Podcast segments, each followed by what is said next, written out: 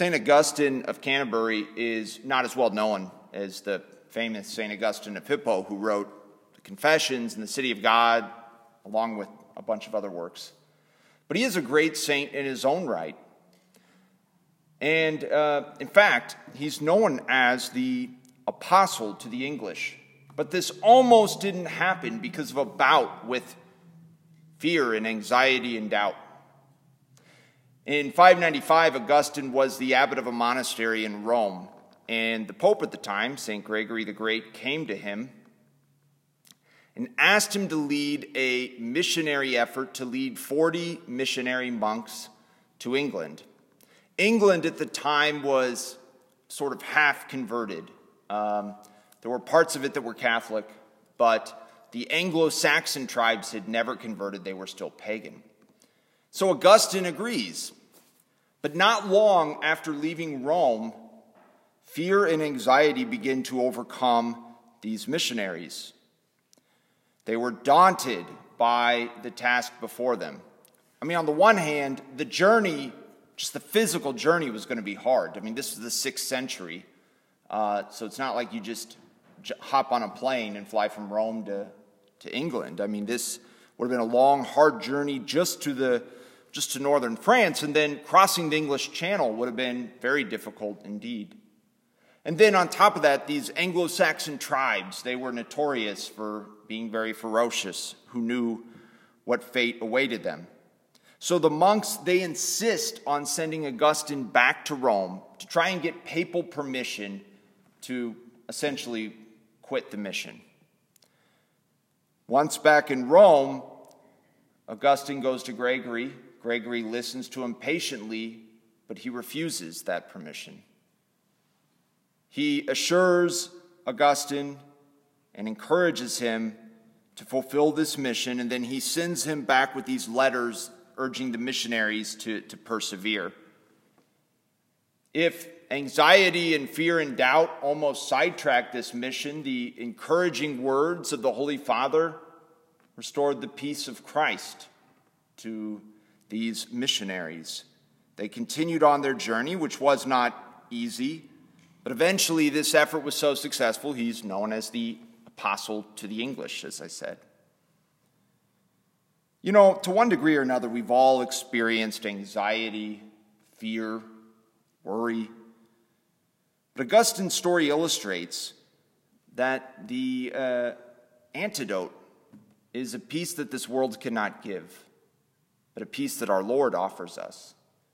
And this message is echoed as well in our gospel today. Even the risen Christ appears to his apostles, the first words out of his mouth are, Peace be with you. And this is not simply a, a greeting, he's not simply saying hello. He comes, uh, he, the Prince of Peace, comes to give us peace. But the apostles at first are startled and terrified. So Jesus encourages them with these words. He asks them, Why are you troubled? And why do questions arise in your hearts? And then he shows them his hands and his feet, meaning he shows them the wounds from the cross on the glorified uh, on his glorified body. There's an intimate connection between the wounds of Christ and the peace that he offers us. You see, it's when we look upon his wounds that we see precisely how tremendously God loves us. That God loves each and every one of us so much that he sent his only begotten Son to the cross so that we might not perish. His wounds show us how tremendous his mercy is, that once he has forgiven our sins, we are truly forgiven. No sin is stronger than his mercy no number of sins is beyond his power to forgive. His wounds show us that though he once was dead, he now lives forever. That Christ is truly risen. In other words, that he's won this radical victory over sin and death and the devil, this tremendous victory over evil. And what's, what's maybe most profound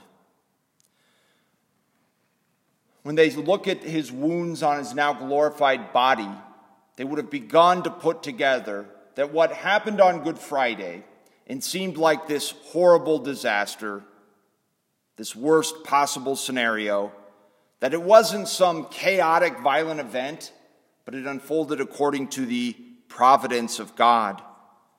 Right? The wounds of Christ show us that nothing escapes the will of God.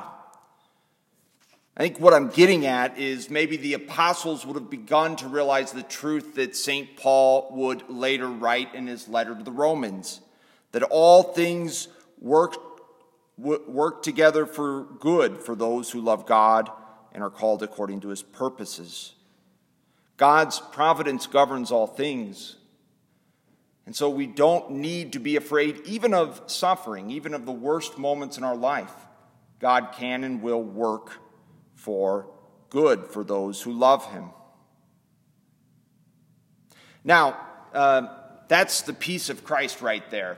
Uh, it shows us his tremendous love for us, forgiveness of sins, that he's risen and conquered evil and sin and death and the devil, and that his providence governs all things. So we don't need to be afraid. But look, I'm sure Augustine knew and believed all those things, Augustine of Canterbury.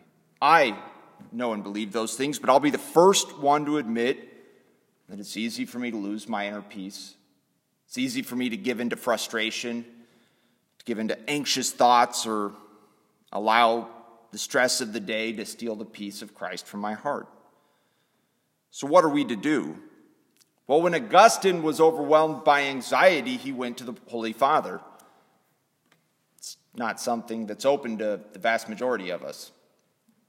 But we do have someone infinitely greater and infinitely more accessible than the Holy Father the risen Christ Himself, who is really, truly, and substantially present in the Eucharist body, blood, soul, and divinity under the appearance of bread and wine.